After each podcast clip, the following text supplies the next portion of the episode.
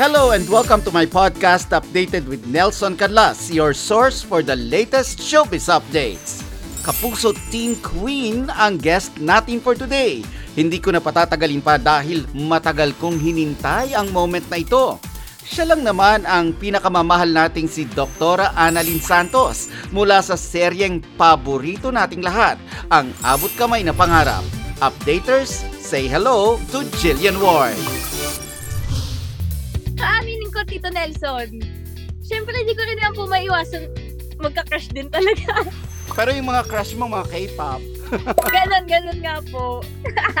yung totoong tao, yung abot kamay na, na crush. I'm gonna be very honest, Tito Nelson. Parang nagkakaroon po ako ngayon ng real-life crush. Pero hindi ko aaminin. Hindi ko aaminin Uy. kahit kanino sino yun. Jillian, first of all, congratulations. Grabe, alam mo, hindi ako makapaniwala. One year na kayo. Opo, Tito Nelson. One year! One Grabe year na. Po, eh. Grabe po. Pinag-uusapan din po talaga namin siya sa taping. Kasi unexpected din po talaga, Tito Nelson. Mm. Super. Lalo po kasi nung una, ah, sobrang kabado po kaming lahat dahil nga ah, medical po yung story.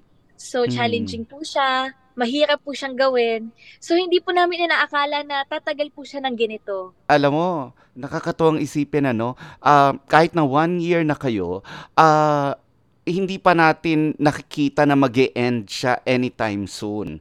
Kasi talagang grabe yung pagtangkilik ng mga kapuso sa serya ninyo. Yes po, Tito Nelson. Kaya nga po, sobrang grateful po kami. And alam niyo po, Tito Nelson, dito po sa show po namin, kahit isang taon na po kami at halos everyday po kami nagtitaping, promise, Tito Nelson, sa amin po sa cast, wala pong tinatamad kapag nasa loob po ng eksena. Kahit sobrang tagal na po namin ginagawa, parang first time po namin siyang ginagawa. Every time. And for numerous times, ano, ah, nakapasok ako sa set ng ah, Abot Kamay na Pangarap at nakita ko talaga kung gaano ka-happy yung set, kung gaano kayo kumain.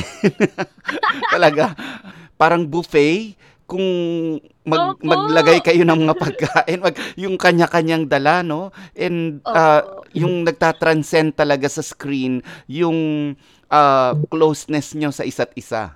Totoo po yan, Tito Nelson. Sa set po kasi, pagkatapos po namin magsabunutan sa eksena, magsampalan, as in, pagkatapos na pagkatapos po, TikTok po kaagad kami. kaya nga po, kaya nga po, Tito Nelson, sobrang sarap pong pumasok everyday sa set.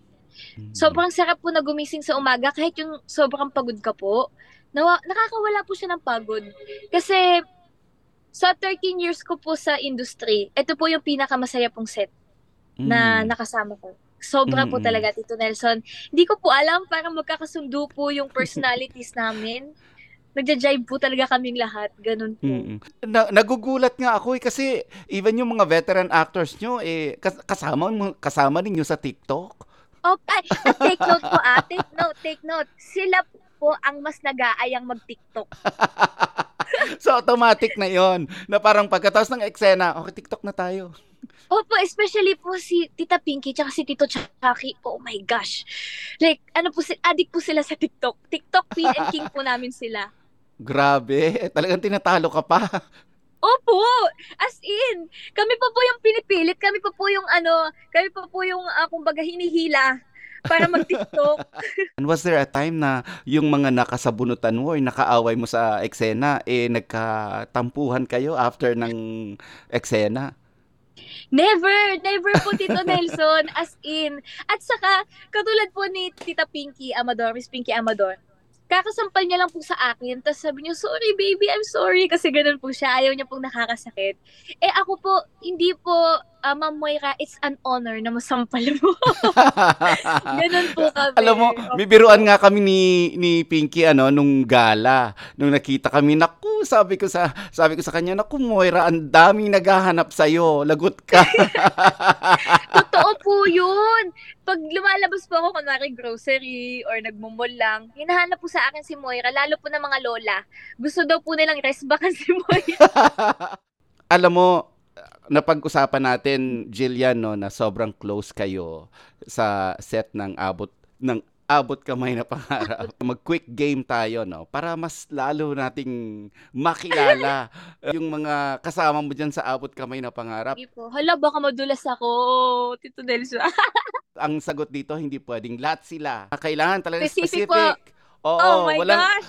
ano, mag-disclaimer na tayo na kung sino yung babanggitin mo dito, walang pikunan na. Mahal na mahal ko po kayong lahat. Lahat po tayo pamilya na po dito. It's just a game. Sino ang kasama mo sa serye ang pinaka-close sa'yo?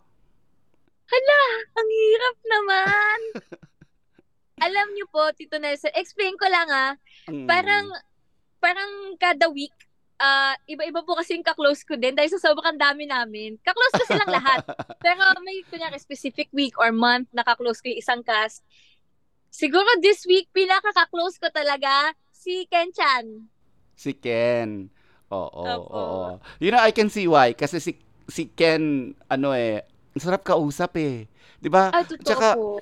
grabe siyang yung pag may pinag-usapan kayo, talagang hindi niya bibitawan yung usapan na yan. Tanong siya ng tanong. po. Full Alam of mo- wisdom. Eto ah, parehong pareho kayo ni Ken Chan pagdating sa ganyan. And you can tell him that. Eh, totoo po. Parati ko sinasabi, si Jillian parang anak ko yan eh. Kasi I love you. ever since five years old yan, talagang ano, sobrang close na ako dyan. At pag nakikita tayo, di ba, we talk about life. Yes po. yun yung yes. hindi alam ng mga ano eh, ng mga ah, ng mga kapuso natin. Na pag nakikita tayo, kala nila nagchichismisan tayo. Hindi. Si Jillian po ang tinatanong, Tito Nelson, may bago akong endeavor. Sa tingin mo ba? May mga ganyan Ah, yan. ganyan po. Oo. so, Very family na po tayo eh. Tito Oo Nelson. naman. eh, hello, ilang years na since you were five, di ba? Opo, opo. Eh, alam mo, hindi ako makapaniwala. 18 ka na. okay, next. Sino ang pinakagusto mo pang makilala o gusto mong makilala ng mas malalim pa? Mas malalim pa? Siguro po si Mama Bubu, Miss Dina Bonnevie. Ah, mm-mm, Opo. mm-mm, mm-mm. Although kasi lagi po kami nag-uusap, ah tapos personal po yung pinag-uusapan namin, hindi po kami lagi nakakapagtagpo sa taping. Kasi Mm-mm. hindi po kami gano'n nakaka-eksena. So yun, gusto ko pa pong mas makilala po si Mama Bubu. Ayan. Okay, sino ang pinaka-hinahangaan mo sa pag-arte? Naku, Jillian, mahirap yan kasi ang gagaling ng mga kasama mo Ala. dyan. Sobra po. Magaling silang lahat pero siguro ah kung ako po sasabihin ko in in the next years pa po yung gusto kong maging Mm-mm. si Nanay Mina Ah. kasi parang ah parang basta role model ko po siya din. Opo. Mm-mm. Sino ang pinakagalante sa set? Oh my Yung- gosh. Yung Alam, madalas magpakape, yung madalas Yan, magpakain. Diyan po ako magsasabi ng lahat sila. Especially po si Nanay Mina, Tatay Richard, Tito Allen, Tita Pinky, ah si Lola Dexter po, eh, nanlibre nga po siya kagabi eh, with Tito Allen. Kasi alam niyo po, sa taping, everyday may nanlilibre. Pero okay, ito na lang. Sino yung pinakamadaling hiritan? Yung, Hiritan? "Oy, pakabi ng, pakapi ka naman dyan. Sino po ba? Hala, wait lang, ang hirap nito. Um, madaling hiri. Alam niyo po, siguro si Tatay Richard. Kasi Hmm. kunwari, kunwari po after guesting, bibiro-biroin po namin siya. Nalilibre po siya dun sa restaurant niya. Oo, diretso na. Tara na, tara na, ganon. Opo, ganun. Oo. Sa kanilang lahat, alam ko close kayo ngayon lahat, Jill ha. Pero kanino ka unang na-intimidate na parang ang feeling mo, naku, parang baka hindi ako maging close dito sa taong to. Mm. Lagi ko po sinasagot to. si Miss Dina Bonnevie. Si Mama Bubu. Mm-mm. Kasi, um, she looks super strict. M- Ah, sobrang nakaka-intimidate po talaga siya tingnan. Pero when you get to talk to her, sobrang bait niya po. Full of wisdom, ah, full of Mm. love. Kumbaga, may tatanong ka pong life advice sa kanya, hindi po siya mag-hesitate na ibigay sa'yo. Pero kasi po si Mama Bubu, you know na hindi siya pakitang tao. Hindi po siya plastic. Oo. So you Totoo yun. you really have to talk to her. Kailangan po ah, kailangan niyo po siyang i-approach. And of course, veteran actress po talaga siya. Dapat eh kami po talaga yung nag approach sa kanila din. After that po, hindi na siya nakaka-intimidate kasi talagang very motherly po siya. Alam mo, I agree, ano? Kasi si Miss D, ah, marami talagang nai-intimidate dyan ah, pag unang nakita mo. Pero if you give her respect, she will give you back that respect. Times 10 po. Times 10 Mm. ng respect. Ah, si Miss Dina po kasi, she's very professional. Mm. So, kumbaga, ah, bago po kayo maging super close din, you have to prove yourself worthy, na talagang Mm. totoo ka ring tao. Kasi nakikita ko po sa kanya, namimili din po talaga siya ng nasa circle niya. yun. Mm, Gusto niya po oo. kasi yung talagang mga pure din po talaga ang nakakausap Oo, niya. oo, oo, oo. At saka tayo din, ayaw rin natin ng plastic, di ba? well, Tito Nelson, alam niyo po maiksi lang ang buhay, wala pong point maging plastic talaga. It's Totoo. better na maging totoo, ka po. Totoo. Kasi, you know, ako, parati ko sinasabi, kung ayaw mo nun sa tao, wag mong kaibiganin. Okay, ito. Sino ang hini, ah, hinihingan mo ng love or any kind of advice? Wow! Mahirap. Ah, siguro po, ang pinaka nahingan ko ng advice, si Tito Dominic Ochoa. Talaga. Opo, especially po sa, ah, kunwari po, ah, sa life, yung sa future ko po, ano yung magandang um, pag-investan, Mm-mm. or sa love life, like how do I know kung ready na po ako, ganyan. Pero lahat po kasi sila tinatanong ko, pero pinaka natatanong ko po si Tito Dominic. Kasi para ko po siyang ga, Parang parang tatay. parang tatay na magkapatid po, Yes. ganoon. Mm-mm, Opo. mm-mm. Oo, mabait din yang si Dom eh. Opo. grabe no. Alam mo nakakatuwa no kasi ah may mix kayo ng mga young actors and veteran actor actors Opo. na alam mo yun na parang nagje-gel kayo and you really Opo. become a family na anybody can approach anybody. Totoo po. At saka, Hmm. Tito Nelson, siguro yun din po yung magic ng show. Kasi meron pong mga mature na po talaga and meron po kami mga medyo eh, makukulit. So, parang namimix po yung ugali namin. Ngayon po napapansin ko sa aming lahat, makulit po kaming lahat, pero lahat po kami may pagka-mature na po talaga, even yung mga bata po. Kasi parang Oo. na-adapt po namin yung ugali ng isa't isa. Kaya po Mm-mm. siguro kami pong mga teens din, sobrang guided po namin. Kung mapapansin niyo po ang mga kasama ko rin sa show, yung mga teens, iba rin po talaga ugali nila. Sobrang babait din po talaga nila kasi po nagaguide po kami para mga magulang na po namin yung mga veteran actors po namin. Oo, kasi ah, sabi ko nga, 'di ba, parang sa tagal ninyo na magkakasama eh talagang naka-build na talaga kayo nung Opo. rapport na hindi lang sa Opo. camera, 'di ba? Super, Tito Nelson! Wala ka nag-guesting po ako sa ibang show. Namimiss ko po agad yung mga kasama ko sa abot kamay. Mini-message ko po sila sa group. At sinisendan ko po silang picture. Namimiss ko po kayo. Namimiss ko yung kaingayan ninyo. Yung mga pagkain, Ah. banding.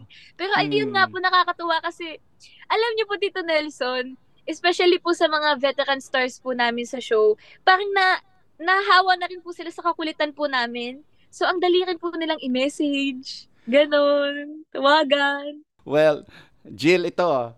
Tapos na tayo sa game. Real talk naman tayo. Okay po. Ayan. Let's Kasi go. ito ah, I mean, between Jillian and Tito Nelson lang ah. Ang daming nanliligaw sa dito sa show na to ah. Sa eksena. Pero in real life ba? In real life ba? Ah, well, Tito Nelson, syempre meron po mga nagpaparamdam. Pero ako po kasi, Tito Nelson, hindi po ako nagpapaligaw pa talaga.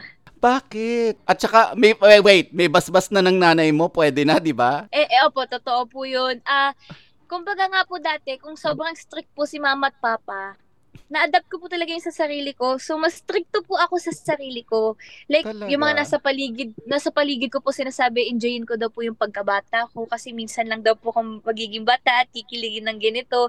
Pero ako po mismo sa sarili ko, parang ayoko pong ma-distract sa work ko, tapos sa family ko pa po. Kumbaga darating din po yun eh. Pag tumanda na po ako, syempre hindi ko na po lagi makakasama yung family ko. Yung mga kapatid ko, magkakaroon sila ng sarili ng family. So, ini-enjoy ko po talaga na magkakasama po kami. Bago po ako yung talagang hayaan ko yung sarili kong ma-in love. Ganon.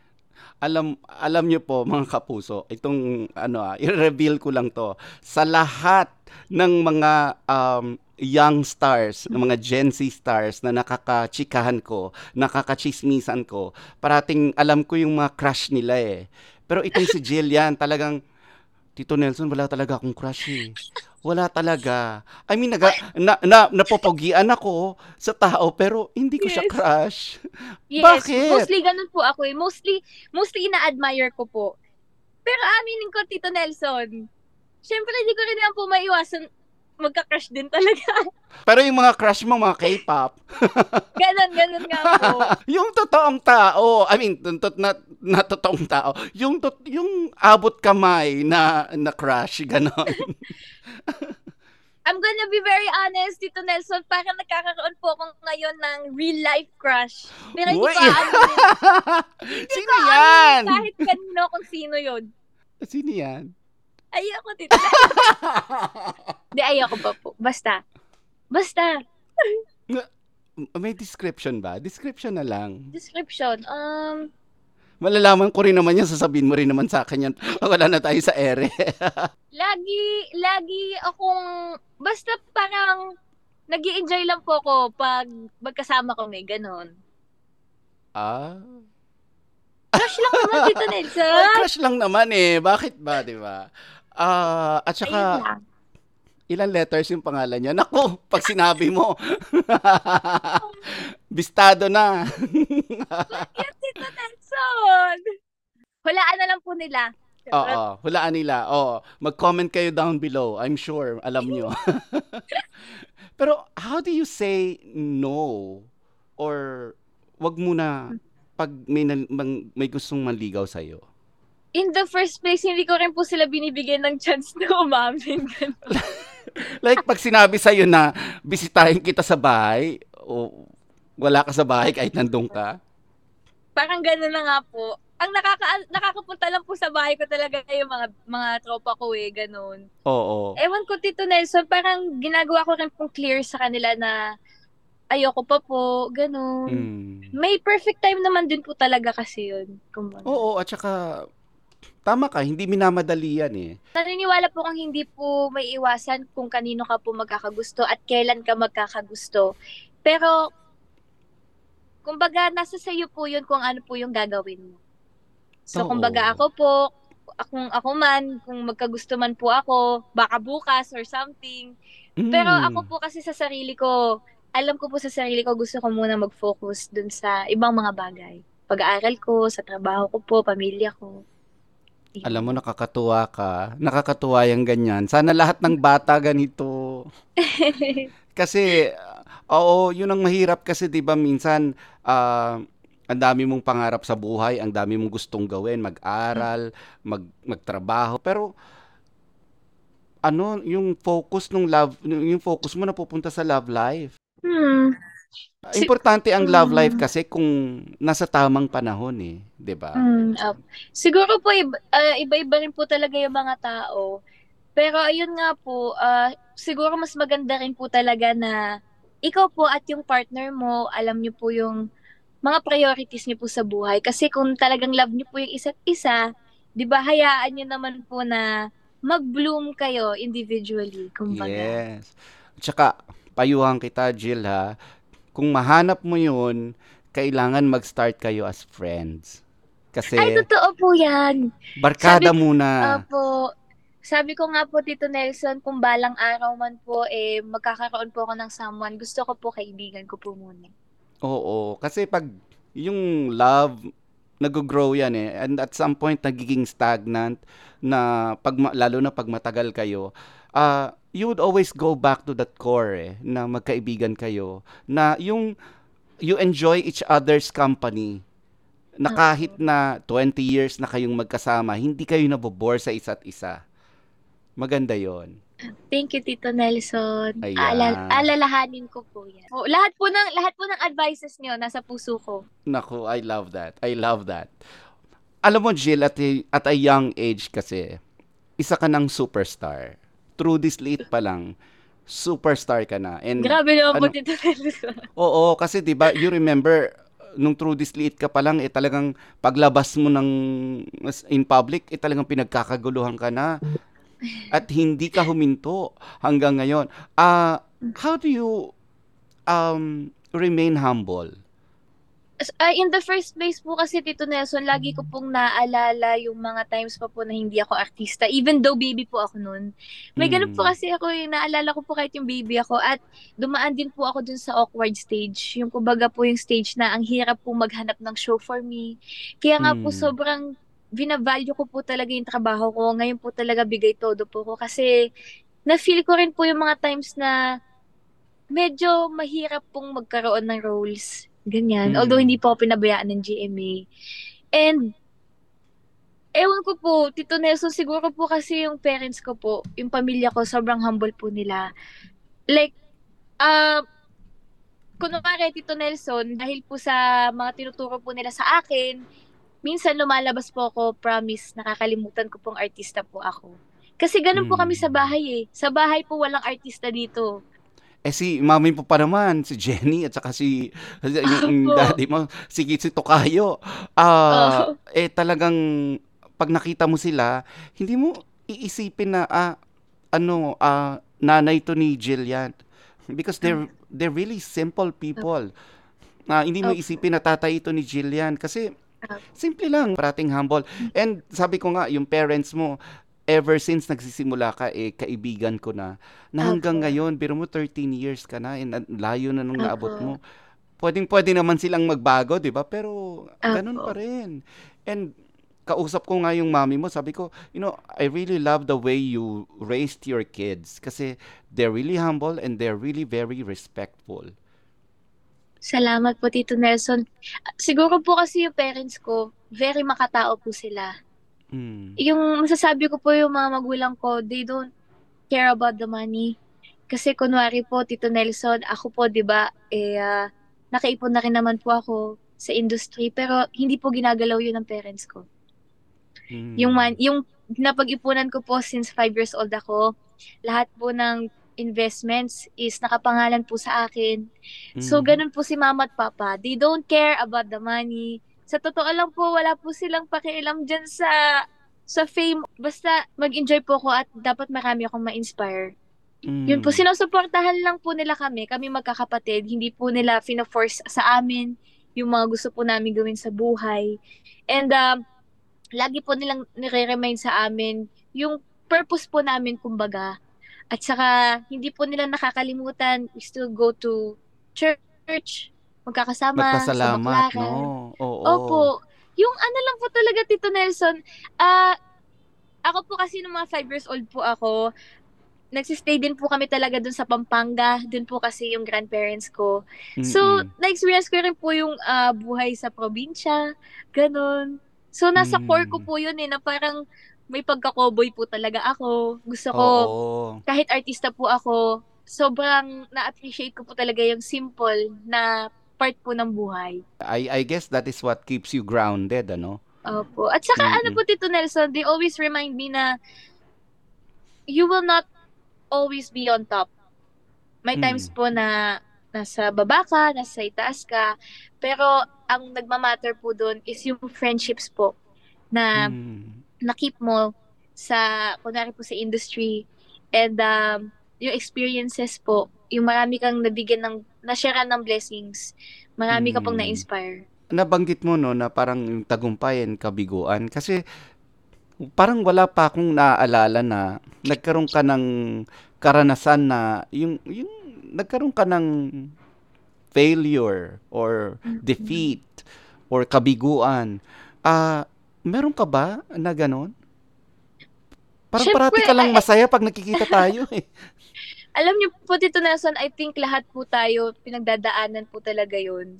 Ah, marami pong, marami pong taong iniisip po nila na, kunwari, lalo po sa mga artista, eh, wala pong mga pinagdaraanan. Pero sa totoo lang po, Tito Nelson, marami rin po talaga. Mm. Ah, ayoko lang din po kasing parang sinishare siya masyado or pinapakita siya kasi ang dami pong humuhugot po ng good vibes sa akin. So, Mhm. kumbaga yung Mhm. mga problema ko po yung mga negative sa buhay, sa akin na lang po yun, hindi ko na po yun isi-spread out sa mundo. Kumbaga. Pero, Pero are you, are you the type na yung naglulungkot, yung nagiging malungkot ka talaga? Or Opo, pag, pag problema mo, yung pag problema mo ay talagang, ah sige, hanggang, hanggang ngayon lang to, mamaya okay na ako. Ang ginagawa ko po kasi, Tito Nelson, kunwari may problema po ako, bihira po akong umiyak sa personal na buhay. Kaya lahat po ng eksena ko, pansinin niyo po, totoo ang iyak ko. Kasi Kasi, doon ko po na, nilalabas. doon ko po na ibubuhos. Lahat po ng iyak ko sa camera, totoo po lahat yun. Personal ko po yun. I think, ano nga po eh, kailangan ko siyang iwasan kasi minsan parang, like last time po, may eksena pong iyakan. May, parang ano na po eh, hindi na po ako makahinga kumbaga. Kasi Hmm. totoo po siyang iyak, ganun. Um, and uh, ako po kasi, as much as possible though, even though nagkakaproblema po, minsan marami, iniiyak ko po sa kwarto, tas hindi ko po pinapakita na lang sa labas din. Kasi Mm. parang ayoko po mangdamay ng kalungkutan, ganun. kahit na mam, kahit na mama mo, hindi mo hindi mo kinakausap tungkol sa ganon? I try not to. Although very open po ako sa kanila ni Papa. Hmm. Parang, ah, hindi ko po alam kasi we all have our problems. So, kumbaga, yeah, I know, personal struggles mo. Opo. I know na may problems din si Mama. So, eh si Mama pa naman po, mas worried siya sa mga anak niya kaysa sa sarili niya. So, if I share yung lahat po na kalungkutan ko, ayoko na po na parang ah, ma-weigh down pa po si Mama, kumbaga. Aw, Pero dami na po, Tito anak. Nelson. At katulad din po ng ah, yung kunwari po, nagtitaping ako, tapos kakamatay lang ng lola ko, yung mga ganun po, ang hirap talaga. Sa totoo lang, masayahin po akong tao, pero overthinker po ako. So, Uh, that is when the problem starts. opo, super, ah, Kasi Super mahirap kasi sa'yo. Jill. Perfectionist ka kasi. yeah, and ano po kasi ako eh, kung mapapansin niyo po, I'm not super open sa public. Kumbaga, ah, hindi po nila alam kung ano rin yung ah, mga pinagdaraanan ko kasi I don't share Hmm. everything sa public, kumbaga po.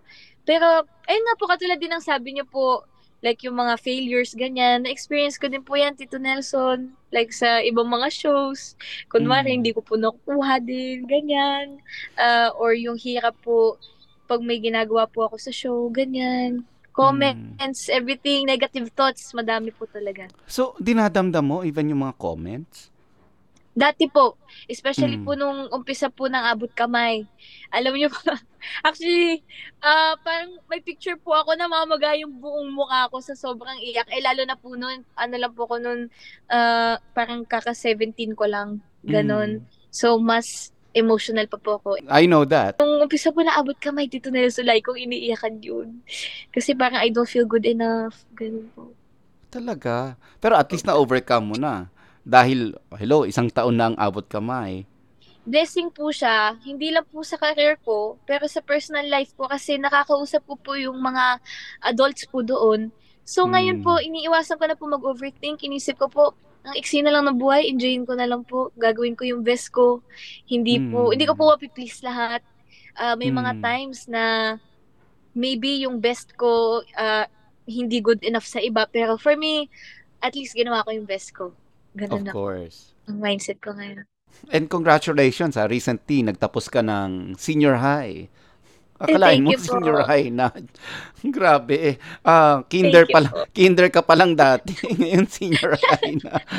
Thank you po. Teka, bakit business course ang gusto mong kunin? Honestly po, ang gusto ko talaga, ang gusto ko po talagang kunin for college is law. Ah, especially po gusto ko po mag-aral ng psychology kasi pwede po siya for free law, di ba? Hmm. Pero hirap po eh sa schedule ko po. Hindi po talaga kaya. Kung kinaya po sa high school, sa college, feeling ko po hindi na masyado. Ah, business po mahirap pa rin. Pero parang sa field po kasi natin sa showbiz, magagamit Mm. po talaga siya eh. Show business. O, edi business. So, Mm. ayun po. At saka, di ba, parang nag, nagbubukas ka ng businesses here and there eh. Yes po. And yung sa parents ko din po, Kumbaga, parang gusto ko po silang tulungan sa businesses po nila. Sasabay mo ba sa acting itong ah, pagka-college mo? Gusto ko po, Tito Nelson. Pero ngayon po, pinag-iisipan ko nga po eh kung ah, itutuloy ko siya this year. Pero as much as possible po kasi gusto ko po talagang tapusin talaga yung pag-aaral ko. And dahil po nagsasabi sa akin yan, kasi alam niyo po sa showbiz, parang nothing is permanent. Kumbaga, Totoo. hindi po tayo sure. Yun nga Naniniwala po yung- ka rin doon? Opo. Ah, isa po yun sa mga ino-overthink ko nga po eh. Like, paano ko po mahihigitan yung sarili ko? What am I gonna do next? How do I Mm. keep inspiring people? And alam ko naman po, Tito Nelson, na, well, sa mundong ito, nothing is permanent. Pero I feel na when you have education din po, na parang that's something na hindi rin po ah maiaalis sa'yo ng Totoo. iba.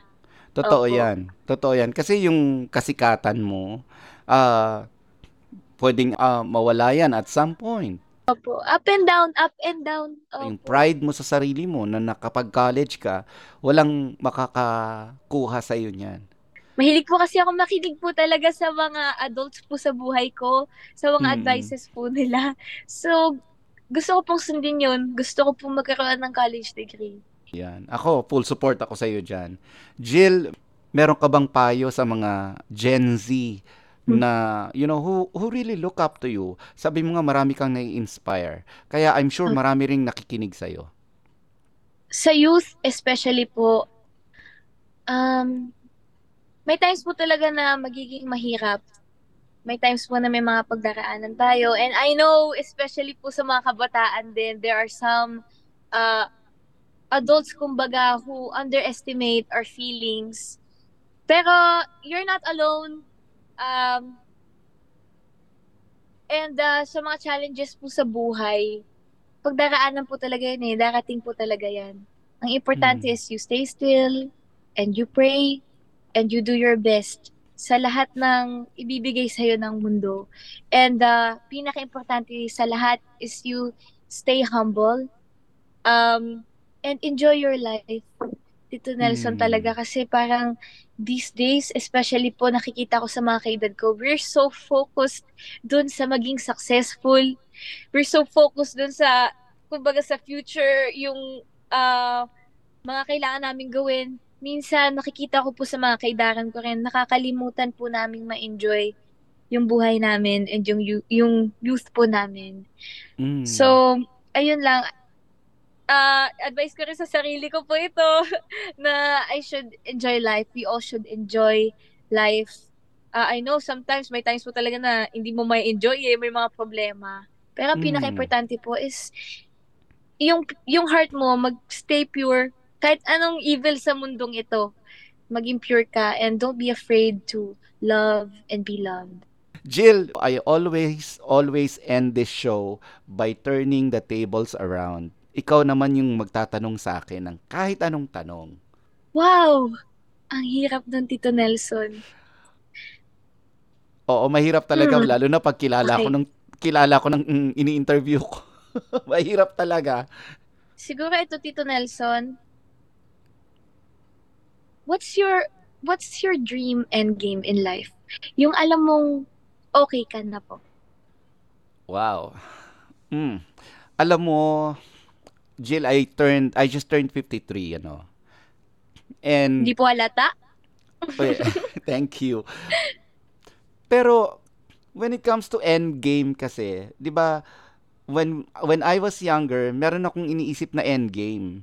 Tapos, Apo. pag narating ko na yung end, yung, sinas, yung end game na yun, parang hindi pa pala to. Meron pa pala akong mas ibang gusto. Apo. So, alam mo, nagmo-multiply or minsan mas lumalaki yung gusto kong endgame. Pero ngayon, ah hindi na yung job description or job na title ang ang ina-aspire ko eh. Ang ina-aspire ko, parang ilan ba yung mapapasaya ko? Ilan ba yung mai-inspire ko? Ilan ba yung matutulungan ko? Parang siguro s- habang tumatanda ako, I'm gearing towards that. Yung yung tinatawag nilang end game na yun. Na parang totoo naman eh kasi 'di ba when we all die, makakalimutan tayo eh. Pero yung legacy or yung mga taong napasaya mo, yan yung magpapatuloy nung nung buhay mo kahit wala ka na dito. Diba? po. So, yun yung iniisip kong endgame ngayon. Parang, ah na-realize ko yan nung nagkaroon ng pandemic. Eh. Nung lockdown, ah nakapag-check ako ng mga comments na hindi ko na-check dati. Nakakapag, nakapag-check ako ng mga DM na ano. Tapos, nakita ko yung may mga message yung mga OFW sa akin na, alam mo, yung story mo lang ang nakakapagpasaya sa akin kasi wala akong contact sa pamilya ko, hindi ko sila nakikita, mag-isa ako dito sa ganitong bansa. And minsan napapangiti ako dun sa showbiz story na ginagawa mo. Alam mo, naluha ako noon kasi parang before that, ang feeling ko parang showbiz story lang na ginagawa ko. Wala namang bearing ito, hindi naman importante ito. Oh wow, I felt the same, Tito Nelson. 'Di ba? 'Di ba? 'Di ba? And doon ko na-realize na wow, meron pala akong na, meron pala akong napapasaya kaya pala ako nilagay ni God dito para meron akong ma-inspire, meron akong matouch na buhay. And tayo as yung part of showbiz, ang feeling natin ano lang naman yan eh, mas you know, parang entertainment lang yan eh, parang ganyan, hindi yan importante. Pero if you think of it, importante sa tao yun eh. Importante sa mental health nila, impor- importante sa well-being nila, yung sumaya sila kahit sa isang bagay. Apo. And that, I guess, is my end game. Wow, And ang ganda. I do not see myself stopping anytime soon. At 53, I'm still young. Yes, opo. Mm-mm. Wow, uh, Tito Nelson, thank you. I needed to hear that po kasi alam niyo, isa rin po yan sa naiisip ko. Like, ah, iniisip ko, isa po po yun yung, yung naiiyakan ako. Parang iniisip ko, umaacting lang ako, ganyan. Tapos hindi ko Mm. nakikita yung family ko. Hindi, wala na po ako sa bahay most of the time. Like, 22 days straight po ako nag-work. Iniisip ko na parang, ano ba yung purpose ko talaga? Tapos, ang dami ko pong naririnig na ganyan ngayon, na reminder na may Mm. purpose po yung ginagawa natin.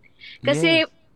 for a few months po, inisip ko, ano pang purpose ng ginagawa ko? Ngayon po, na-appreciate ko siya kasi parang, totoo, may napapasaya po talaga tayo. Basta ako dito, Nelson, gusto ko lang po i-share sa'yo yung, yung appreciation ko towards you. Kasi, Oo. I know kahit hindi tayo laging nagkikita o nag-uusap, isang reach out ko lang po sa'yo. Ang dami mo pong nabibigay sa aking life advices na hindi ko makakalimutan. And totoo yung Tito Nelson na parang your energy parang nag-stick na siya sa akin. So, kumbaga, your good vibes, na-inspire po ako doon. Gusto ko ganyan din ako sa ibang tao. Yung pinapa-feel mo po sa akin, gusto ko mapa-feel sa ibang tao. And I love you so much. Thank you for listening until the very end. Keep up, stay updated. This episode was produced by Aubrey De Los Reyes, researched by Jasper Lipana, and edited by Josh Penilla with the wonderful people of GMA Integrated News. If you enjoyed this podcast, please leave us a five-star review. You can also download this episode so you can listen to it anytime.